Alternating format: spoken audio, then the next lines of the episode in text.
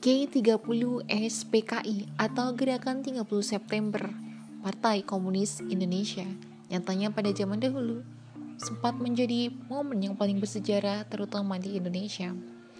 Dan pada saat itu terjadi pula berbagai macam kronologi penculikan terhadap pahlawan-pahlawan Indonesia. Dan kali ini di episode 7 podcast Birama akan membahas kronologi penculikan pahlawan-pahlawan Indonesia. Penculikan yang pertama terhadap Jenderal TNI AH Nasution. Pasukannya ditugasi menculik Jenderal TNI Nasution di bawah pimpinan Pelda Jauro dengan berkendaraan truk berangkat dari Lubang Buaya pada tanggal 1 Oktober 1965 pukul 3 menuju ke kediaman Jenderal TNI Nasution di Jalan Tengku Umar nomor 40 Jakarta. Ketika pasukan penculik melewati kediaman Dr. Lemina yang berdekatan letaknya dengan kediaman Jenderal TNI Nasution di Jalan Tengku Umar nomor 36 Jakarta, mereka membunuh pengawal yang bertugas di tempat kediaman Dr. Lemina yaitu Ajun, Inspektur Polisi Karel Saswitupun. Ibu Nasution ketika mengetahui ada sejumlah orang bersenjata masuk secara paksa ke dalam rumah segera mengunci pintu kamar dan memberitahu Jenderal TNI Nasution tentang datangnya orang-orang berseragam yang mungkin bermaksud tidak baik. Bapak Nasution kurang yakin akan keterangan Ibu Nasution dan segera membuka pintu kamar. Ketika melihat pintu dibuka, anggota penculik segera melepaskan tembakan ke arah TNI Nasution.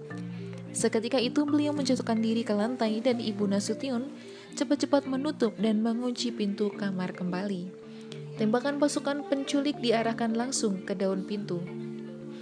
Sementara itu, Ade Irma Suryani, putri bungsu Jenderal TNI Nasution yang masih berumur 5 tahun, oleh pengasuhnya dilarikan ke luar kamar dengan maksud hendak diselamatkan. Tetapi malang baginya, seorang penculik melepaskan tembakan otomatis dan mengenai punggung Ade Irma Suryani. Jenderal TNI Nasution didorong oleh Ibu Nasution untuk keluar dari kamar melalui pintu samping menuju ke pagar tembok. Sambil mengidong Ade Irma Suryani yang terluka, Ibu Nasution menghadapi para penculik yang sudah berada di ruang tengah. Sementara itu, dengan memanjat tembok samping rumah, Jenderal TNI Nasution berhasil menyelamatkan diri. Salah seorang ajudan Jenderal TNI Nasution, yakni Letusi Andreas Tendian, yang pada malam itu menginap di pavilion, terbangun karena kegaduhan di luar kamar. Ia keluar untuk memeriksa apa yang terjadi tetapi ia ditangkap oleh gerombolan penculik dan diseret ke salah satu kendaraan. Pasukan penculik kemudian meninggalkan tempat dan kembali ke lubang buaya.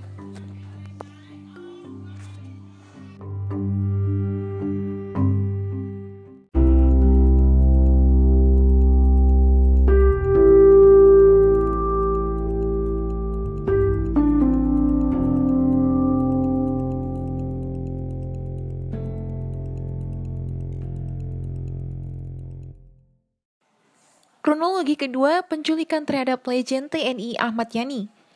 Pasukan yang bertugas menculik legend TNI Ahmad Yani dipimpin oleh Peltu Mukijan, berangkat dari Lubang Buaya pada tanggal 1 Oktober 1965 sekitar pukul 3.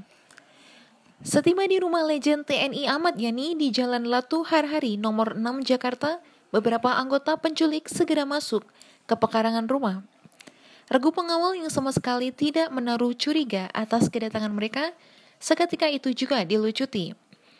Sebagian penculik menuju ke kediaman legend TNI Ahmad Yani dan mengetuk pintu yang dibukakan oleh seorang pembantu rumah tangga.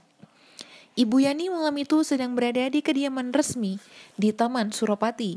Sementara itu putri kedua legend TNI Ahmad Yani terbangun mendengar adanya keributan, tetapi tidak berani keluar dari kamar. Yang keluar dari kamarnya adalah putra beliau yang berusia 11 tahun, yang segera membangunkan ayahnya, legend TNI Ahmad Yani. Salah seorang anggota pasukan penculik menyampaikan berita bahwa beliau dipanggil presiden. Ketika beliau menjawab hendak mandi dan berpakaian lebih dahulu, maka salah seorang anggota penculik mengatakan tidak usah, sambil mendorongkan senjatanya. Melihat sikap kurang ajar anggota penculik tersebut, beliau sangat marah dan memukulnya hingga jatuh. Beliau membalik hendak menutup pintu kaca yang menghubungkan ruang belakang dengan kamar makan Tetapi seketika itu juga Sardaki jadi salah seorang anggota pasukan penculik menembak beliau dari belakang dengan senjata Thompson dan tujuh butir peluru menembus tubuh beliau sehingga roboh. Prakawa Gimin menyeret legend TNI Ahmad Yani yang berlumuran darah itu keluar ke kediaman dan dimasukkan ke dalam salah satu kendaraan. Selanjutnya, mereka berangkat menuju ke lubang buaya.